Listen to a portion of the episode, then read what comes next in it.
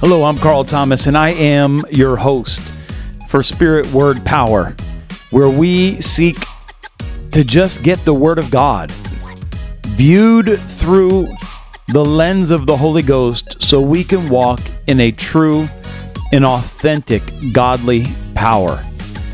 Join us on this adventure in a day of charismatic craziness.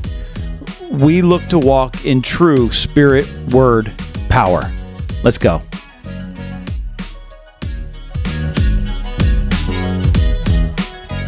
I want to take a look at Matthew chapter 16, a famous passage of scripture that I'm sure the listener knows well.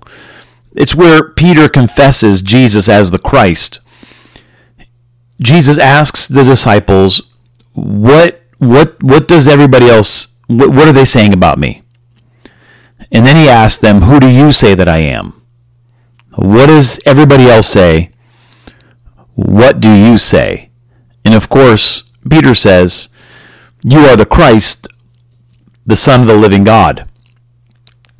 And, and Peter, I believe, I believe he was as surprised to hear that as everyone else. I, I don't I don't think that Peter came up with this thought on his own. I don't believe that he came into the conversation already in a cognitive way understanding that Jesus was the Messiah. I know they were waiting for Messiah.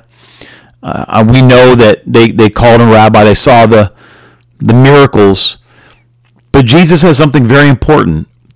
He says, Flesh and blood did not reveal this to you. This means that Peter could, he didn't get this information just by witnessing the miracles. He didn't get this information by being astounded by Jesus' teachings or or even what prophecies he may have been seeing fulfilled from the Torah. The Bible says, Flesh and blood did not reveal this to you, but my Father who is in heaven. It is that revelatory ability Jesus tells Peter the Holy Ghost working through you, your, your Father in heaven. Father God revealed this to your spirit man.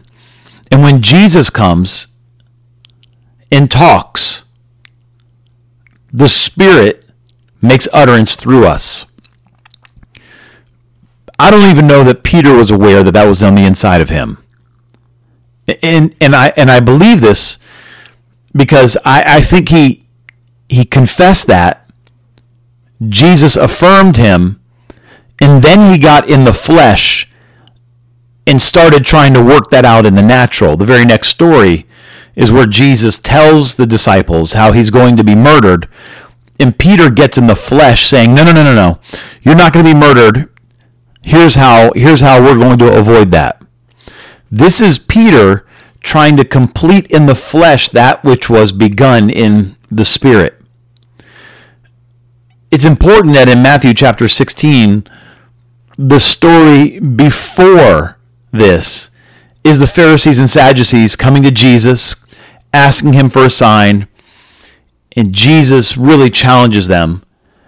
And Jesus says, Do you not yet understand nor remember the loaves?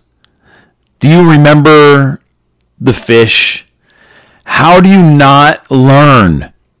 From the revelation that is being shown to you. He challenges them on not, not remembering the revelation.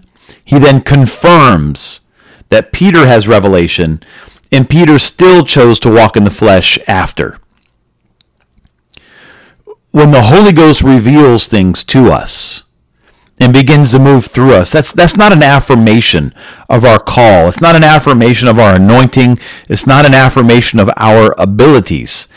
It's an affirmation that the Spirit of God is at work on the inside of us, and God has deposited something in us, a testimony, a miracle that is supposed to inform our future decision making it says that they were astounded that Jesus walked on the water because they did not remember the miracle of the loaves. Peter did not remember that the Father had revealed to him wisdom and revelation that he could not get on his own. He went right back to being the same old Peter. In your life, as you walk with Jesus, it is so important that we have the Word of God in us, that we study this Word. But we also have to value equally what the Spirit reveals to us in our reading and in our life with Christ. We need not just the Word, because Peter had the Word standing in front of him and he missed it. We need the Spirit, the Word, to walk in power. If we're going to walk in, in this culture today, if we are going to be a countercultural witness today, we need to walk in spirit word power. We have to remember the miracles in our lives.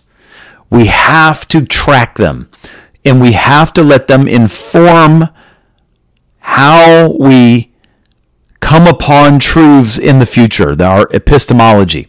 We have to allow the miracle revelation of God in our lives to be cornerstones of not only what we believe, but how we believe. So, in this week, I, I, I would I would encourage you lean in to your testimony reflect on the supernatural occurrences God has shared in your life, both in your time of study and your time of ministry. How has God revealed Jesus to you in your life, and is that informing how you make decisions going forward? Do not forget the miracle of the loaves. God bless you. I hope that helps. We'll talk next week.